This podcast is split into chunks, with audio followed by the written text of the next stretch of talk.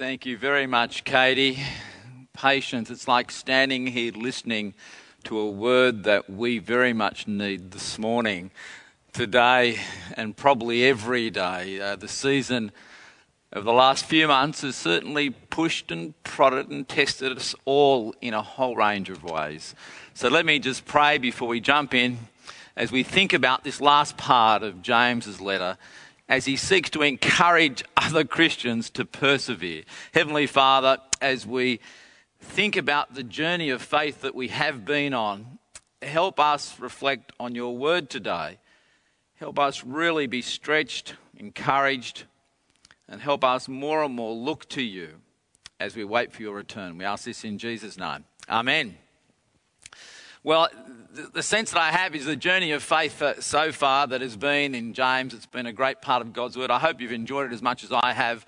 Uh, many people call James the ouch letter because it just pushes and prods in those spots that really we need to be uh, listened about, thought about, changed. Uh, the one writer, C.S. Lewis, as he reflected on his life and his journey of faith, he said this that if you read history, you will find that Christians who did the most for the present world were the ones who thought most about the next world.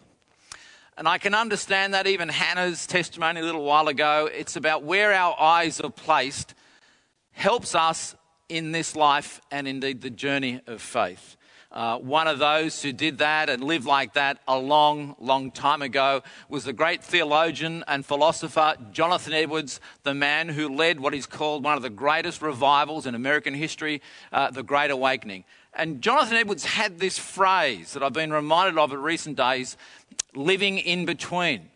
How do you live in between waiting for something to come and this life we're living now? And Edwards uh, kept reflecting on that and writing about that. And many of his writings actually help you persevere. Can I use that word in today's world? One of the people who went before him, a lady by the name of Anne Bradstreet. I like going back in history because I learn lessons from that, especially how to live well today as we wait for Christ's return. And Langdon mentioned it to you. Don't forget, we are going to have communion. And so when we have communion together, we do that to celebrate what Christ has done, but indeed as we wait patiently for his return. So, Anne Bradstreet, poet, uh, went before uh, Jonathan Edwards, also a Puritan, but she's an amazing lady. And there was a point in her life where she watched the house she owned burn down and all her poems were destroyed uh, in, that, in that fire. And one can only imagine how heartbreaking that would be. And we've had some heartbreaks this morning. Thank you for hanging in with us. A big shout out to John, who's helped us get back online. Uh, Anne's life had also a whole range of other troubles. She had to bury one of her children, uh, she buried her daughter in law. Sadly, she also was required to bury many of her grandchildren. And this wouldn't surprise those who go back in history to the 17, 18, 1900s. But she, later in her life, wrote a poem that you can check out online, and it has really become one of her most famous poems. It's called As Weary Pilgrims Now at Rest. And when I think of the life she's lived and the challenges she's had and her journey of faith, sometimes you wonder what, what will people say? How do you express your thoughts or anger towards God or disappointment or, oh, it's just getting so hard. Well, if you read that poem, it's amazing what she writes because she expresses herself that in such a way that she acknowledges how hard life has been, how real the difficulties have been. Yet the poem, and for those who like poetry, it's far from a dirge. It's a poem of hope. Uh, it, it has a delight in the goodness of God. And she writes words like, Such lasting joys shall there behold. And she pleads, Lord, make me ready for that day when you return. Her vision of heaven, her hope waiting for the return of Christ helped her live well in this life. And can I say it? She truly learned how to wait. And maybe that's something we have to learn ourselves in this season. James, as he writes, wants us to learn how to wait well and how to have patience well. And this has really, I think, been his journey from the beginning of chapter 1 right through to this point in time. Uh, persevere. you might remember from James chapter 1 until the Lord returns.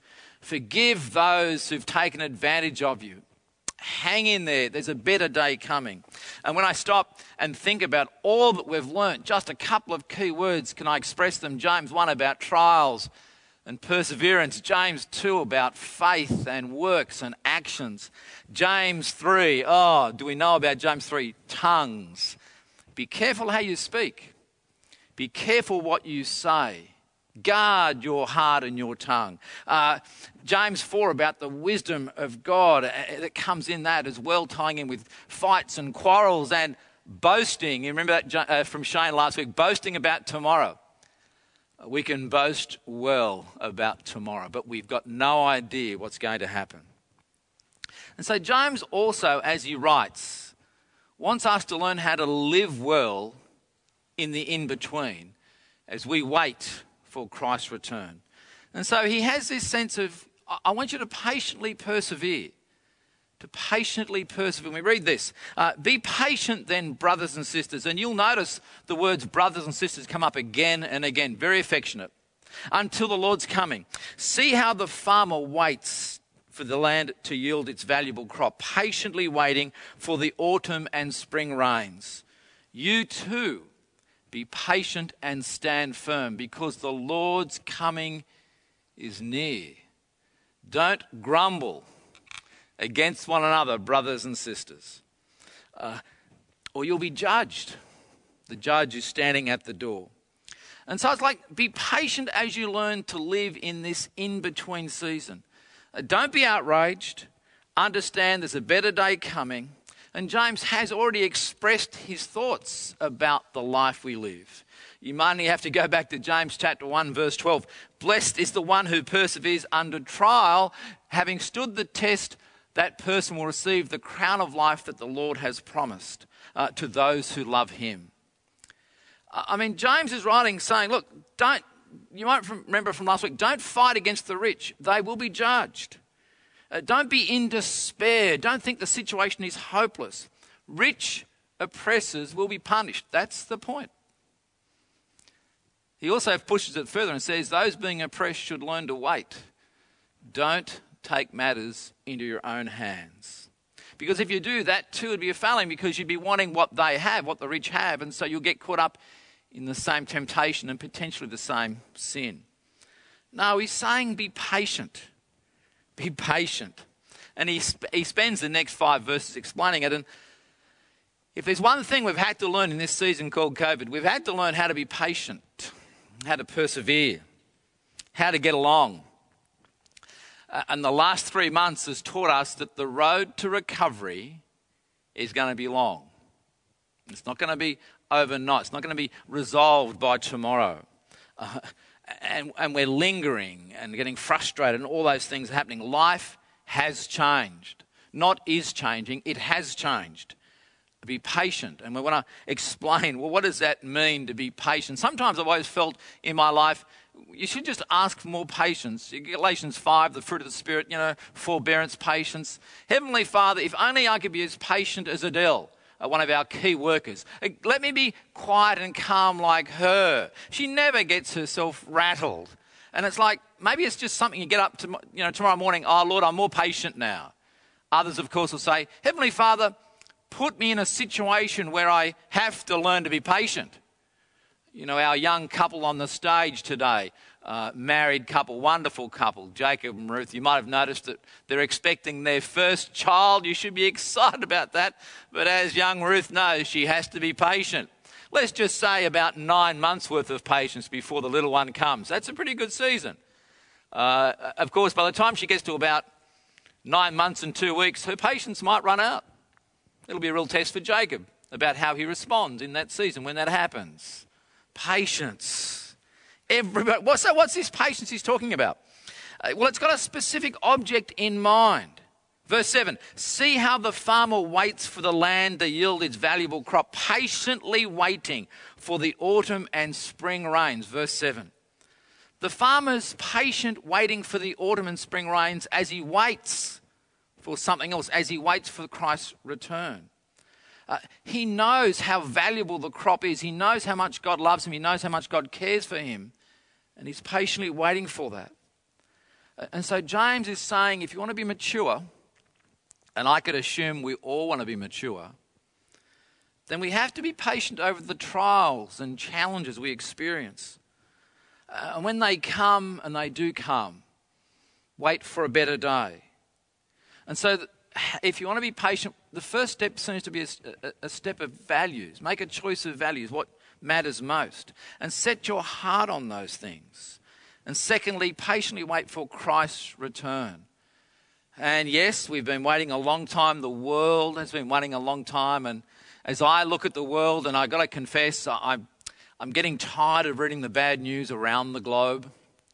And sometimes when I go to bed at night, I think, oh, Heavenly Father, now seems to be a good time to come back. I just, could you send Jesus back now? Can we keep moving in this unknown world? And yet, my guess is we have done for thousands of years. But as we live in between, place our hope on Christ's return. And this is how James wants us to capture that at this point in time. He says in verse 8, You too be patient and stand firm. Those verses uh, will pop up on the screen because the Lord is coming near. The Lord's coming is near. It's, it's not far. Don't grumble against either, each other. And so it's not as if you're waiting with a sense of being defeated, as in, woe is me, as in, I'm leaning on the lectern now, as in, oh. But it's a sense of being patient with a sense of strength. Stand firm. The return is so close. I'm standing here today in a fairly empty auditorium. There's about 20 people around me. I can even see on the seats before me some faces of our parishioners. Hi, guys. Our return is so close, is imminent. In fact, it's only a week away. I, I, can see your faces now. I can see your smiles. I can hear your voices. Wait a little bit longer. Yes, I know, like you know, the return we're coming back to is not like it was way, way back in February and March. No, I know that. You know that. But it's a step, a small step but we're getting there. And meanwhile, understand that the Lord is still our shepherd. The Lord is still our redeemer. He's still our rock. That, none of that has changed. And so James turns to the very practical reality of what it means to be patient.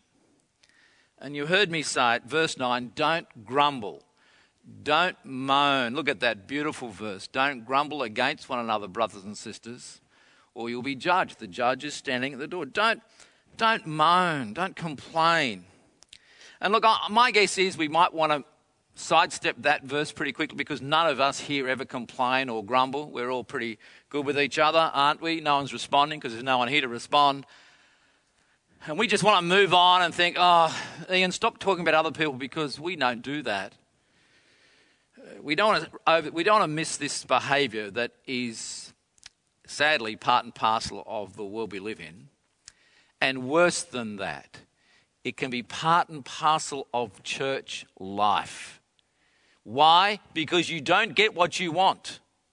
You don't have what you want. You may not have the songs you want. You may not have the, the band that you want. You may not have the preacher you want. You may, who knows what it is you want? And then we quickly grumble and complain, and then that infects the church family. And that is so destructive. And James, you might have known, has been writing against that over and over every chapter. A church life can be, wow, that place for bickering and criticizing. It happens in families, and probably in this COVID season, maybe you've found yourself in your own family more, bickering more and criticizing more in your workplace, in your jobs. Um, frustrated dreams. Uh, we're going to go and do this tomorrow. I can't wait to travel to America next week. It's not happening. There's all sorts of things that aren't happening difficult marriages, pressure, high blood pressure, um, credit card bills, allergies. Uh, Christians, we lose patience with each other. And the church then suffers. And James is saying, don't do that. Verse uh, 10 and 11. Brothers and sisters, as an example of patience in the face of suffering, take the prophets who spoke in the name of the Lord, as you know, we count as blessed those who have persevered. You have heard of Job's perseverance and have seen what the Lord finally brought about. The Lord is full of compassion and mercy. I just love looking at those words. He's full of compassion and mercy. And just in case you're wondering, everyone needs compassion, everyone needs mercy. Suffering enters our believer's life, it's not as if it doesn't, and perseverance is the response to suffering. Finally, blessing will come from the Lord in that way. Why? Because He's full of compassion and mercy. And we need to hold on to that and live in that space as well. Uh, the Lord does have a good plan for us. Uh, and what happens when we demonstrate this Christian patience? Well, it will look like the prophets who kept speaking and, like Job, kept believing even through suffering and perseverance. And I was sharing with the staff the other day as I continue to read through Job in this season.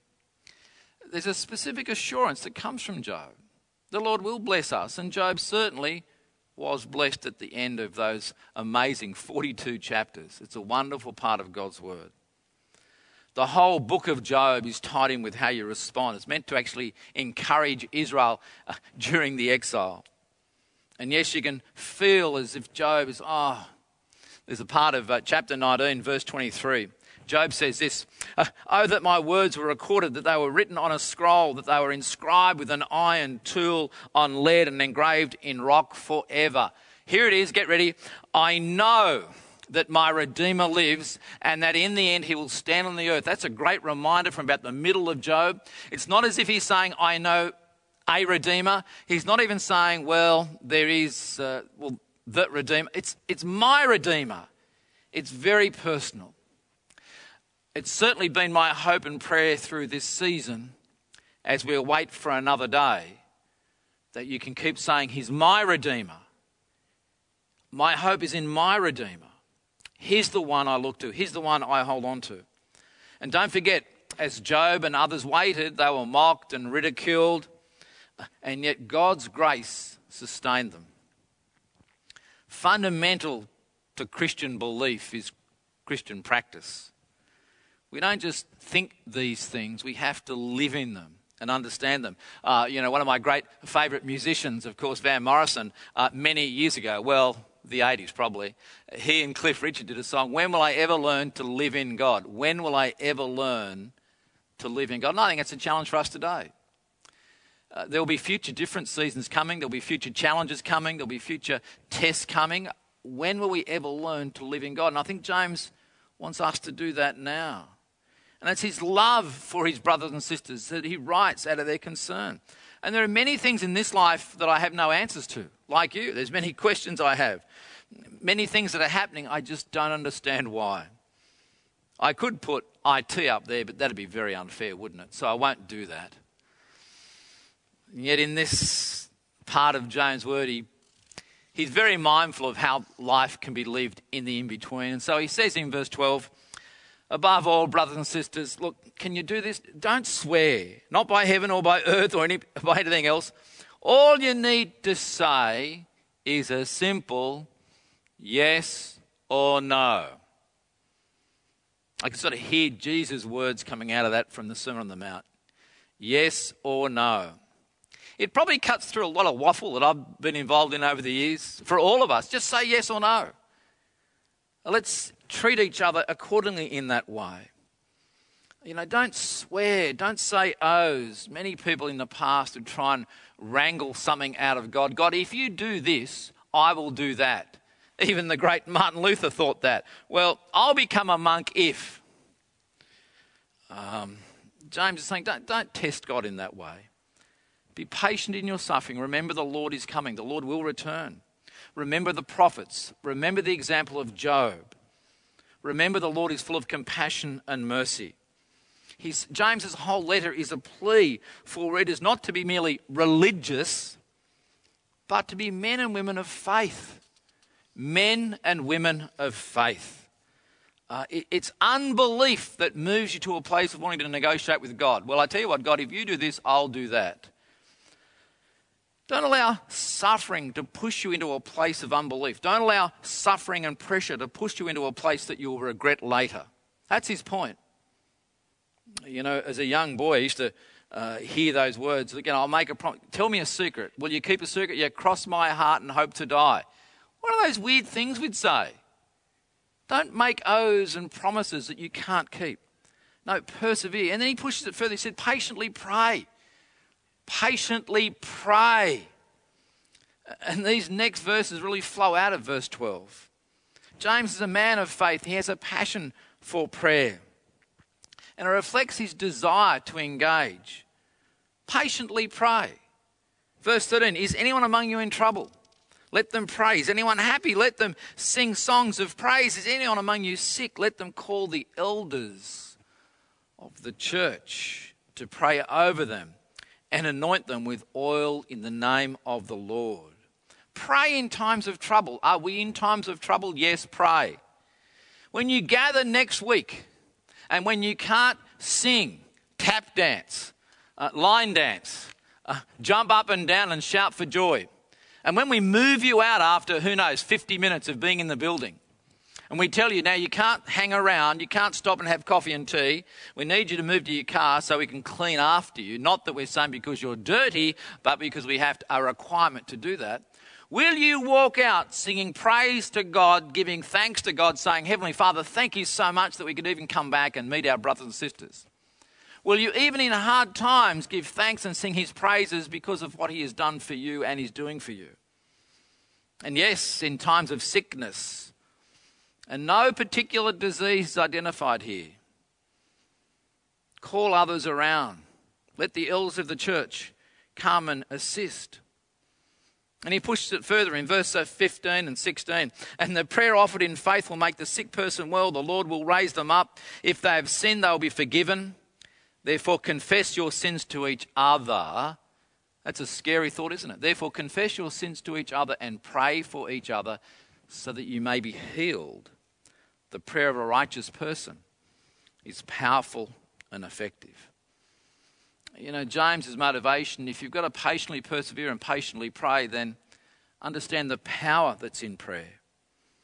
Call the elders of the church. Yes, you could say that's pastors like myself Langdon, who's leading this morning, wardens. Uh, and so the ones that are the most faithful, the ones who trust God the most, the ones who are moving in that righteous position, call them because they are in this intimate relationship with God and speak and pray from that place. Now, I mean, the bottom line is everyone has that power. James writes in such a way that he believes the church has this access to such spiritual power. And we're called to pray in the name of the Lord and to pray with faith in belief that God can, will act. Oh, look, I know you're wanting me to say, well, every time we pray, the answer is going to be what we want. If only that is true, that certainly has not been true in my life. I've, as you know, I've seen far too many of those close to me die and I remember when, uh, years ago, my dad had cancer in his last week of his life, and he was in Calvary Hospital in Kogarah, and I'm driving up in the car, knowing that's probably the last time I'll see him, thinking, Heavenly Father, uh, can't you just cure him just like that?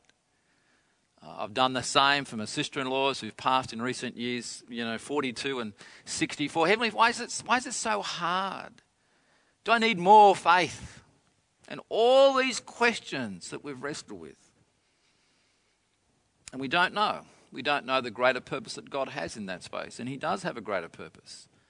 I have to trust Him even when my own prayers have not been answered. But James is directing us all to continue to hold on to God. And look, I can talk about, there are times also in ministry when you've seen it too, where people are bitter, they resent each other, and their illness is directly tied in with their lack of forgiveness to someone else, or they resent someone else. And that's why James actually talks about confessing to each other. You know, James is talking about a dramatic transformation of relationships. You know, why pray? Because someone will be healed. The Lord will raise them up this day or on the final day. Uh, and, and the principle, that's why he talks about Elijah uh, in verse 17. Elijah was a human being, and even as we are, he prayed earnestly, earnestly that it would not rain, and it did not rain on the land for three and a half years. Again, he prayed, and the heavens gave rain, and the earth produced its crops.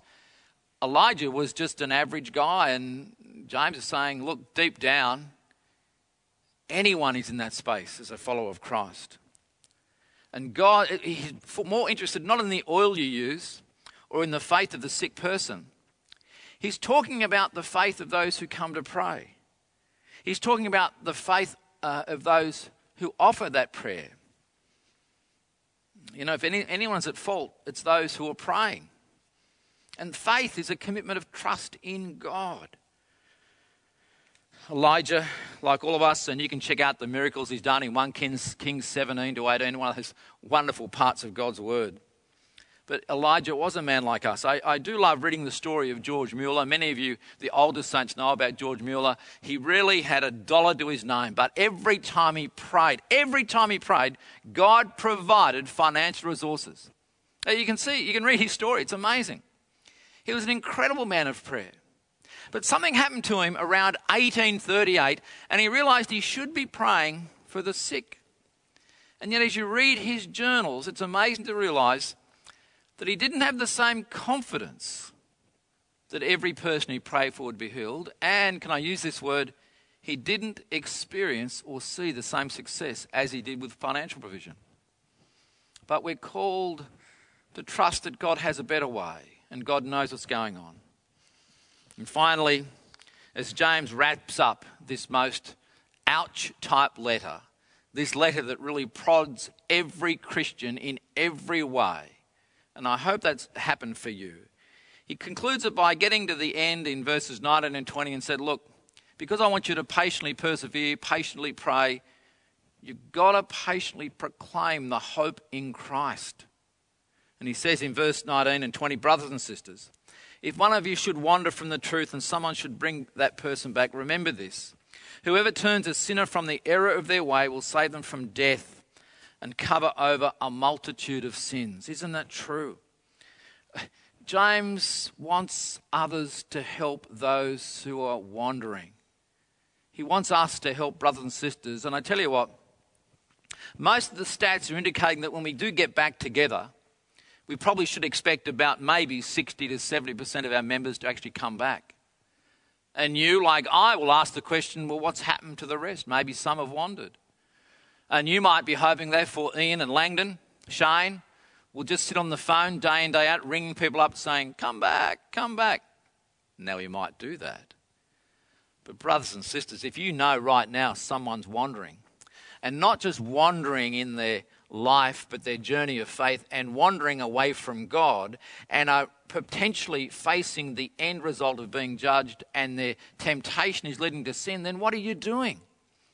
James is saying, call them back. Proclaim the goodness of God. Truth is available. Death threatens us all. Gee, wow, you know that.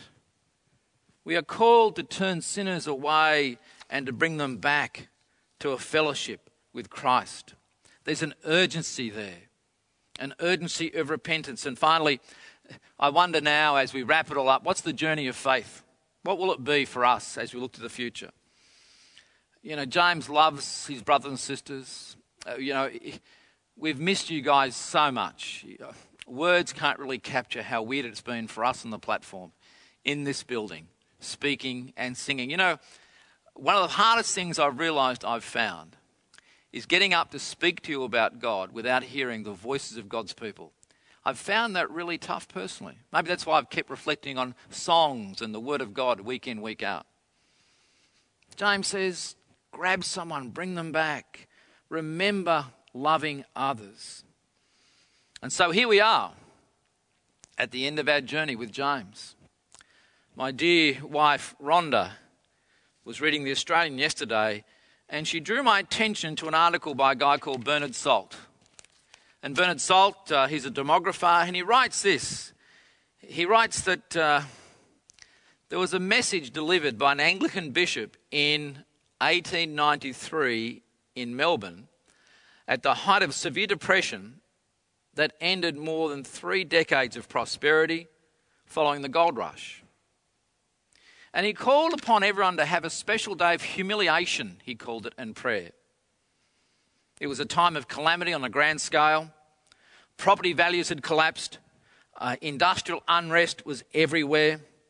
Uh, the Yarra River had been flooded. There were locusts, plagues, uh, measles, influenza. It sort of sounds a bit like 2020. This special day, according to history, was an opportunity to cast ourselves at the feet of God and to ask Him to bring us out. The bishop concluded that the causes of troubles was the very human sins of covetousness, extravaganza, selfishness, and get this, forgetfulness of God. The society had forgotten the God who made them. Wow. And the bishop prayed, as others did, for deliverance from these hard times. Bernard Salt goes on to conclude and he says, More than a century later, now, terrible times have again befallen the Australian people, but we are hardly the God fearing congregations of the 1890s. Isn't that true? He says, uh, while we need to repent, maybe today isn't the day for fire and brimstone sermons anymore. I wonder. But in harsher times like we're experiencing, I wonder where our attention has been turned towards. Has it been turned towards hope in God? So here we are at the end. And yet, for many people, maybe the begin, beginning of a new faith journey. So let me ask you these questions. What will your children, I'm old enough to say this, what will your grandchildren remember about you when you are gone? Will they remember the godly life you've led as you've sought to live that under, under Christ? And will they have a desire to imitate that? It's certainly a hope I have. Will they remember how you've lived in this in between period? Will they remember even more the example, the practical example that you've left them about forgiveness, love, care, as your faith in Christ grew year in, year out? May that be something we think about as we move into the month of July and look and hope for a better day. Let me pray as we prepare ourselves for communion. Heavenly Father, we thank you for your grace and mercy to us. Lord, may we truly be a people who love you, who seek to serve you, and who seek to honour you in all things. In Jesus' name we pray. Amen.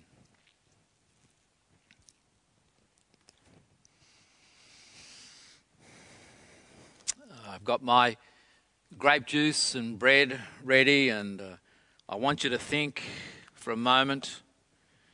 And it won't surprise you that as I read from 1 Corinthians 11, the words that the Apostle Paul writes to the church at Corinth resonate very powerfully today. They just really echo what God is doing. Verse 23, we read this For I received from the Lord what I also passed on to you. The Lord Jesus, on the night he was betrayed, took bread, and when he had given you thanks, he broke it and said, This is my body which is given for you. Do this in remembrance of me. In the same way, after supper, he took the cup, saying, This cup is the new covenant in my blood. Do this whenever you drink it in remembrance of me. For whenever you eat this bread and drink this cup, you proclaim the Lord's death when? Until he comes. We're waiting. Verse 27 of 1 Corinthians 11. So then, whoever eats the bread or drinks the cup of the Lord in an unworthy manner will be guilty of sinning against the body and blood of the Lord. Everyone ought to examine themselves before they eat of the bread and drink from the cup. For those who eat and drink without discerning the body of Christ eat and drink judgment on themselves. Get this this is why many among you are weak and sick, and a number of you have fallen asleep. But if we were more discerning with regard to ourselves, we would not come under judgment. Nevertheless, when we are judged in this way by the Lord, we are being disciplined so that we will not be finally condemned with the world. So then, my brothers and sisters, as we take communion today, I'm going to ask you for a moment, and all those online, no matter where you are, I'm wondering how you're going. Is there something you need to confess? And we can jump to 1 John 1 because our God is faithful and just, and as we confess, He forgives us. But I wonder if those sitting around you in your lounge room, dining room, wherever you are, have you caused grief to them? Do you need to confess your sins? Do you need to actually say, look, I'm sorry for getting angry last night. I'm sorry getting angry this morning. I'm sorry for what I said during the week. Are there things of confession that you need to do? I'll pause for a moment to allow you to do that. If you find it too awkward, can I encourage you to do it today? Don't just take this bread and this grape juice or wine and think, it doesn't matter. Ian doesn't know. It's true. I, I don't know. I don't know what's going on in your life right now. The Lord knows. There's a day coming when He returns, and we're waiting for that day. So let's eat together in remembrance that Christ died for us.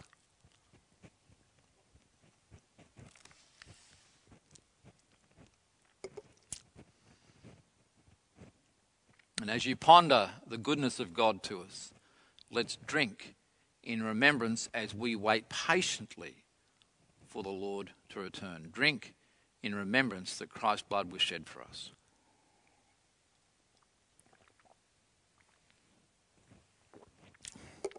As the band comes in now, to help us wrap up and to sing praises to our great God, let me pray. Heavenly Father, we thank you that we can learn how to live well in the in between. We thank you we can learn patiently how to wait for your return. Lord, we want to get out of this season as soon as we can, but as we wait, help us be wise with our words, wise with our hearts, and help us keep rejoicing in your goodness to us. In Jesus' name, amen.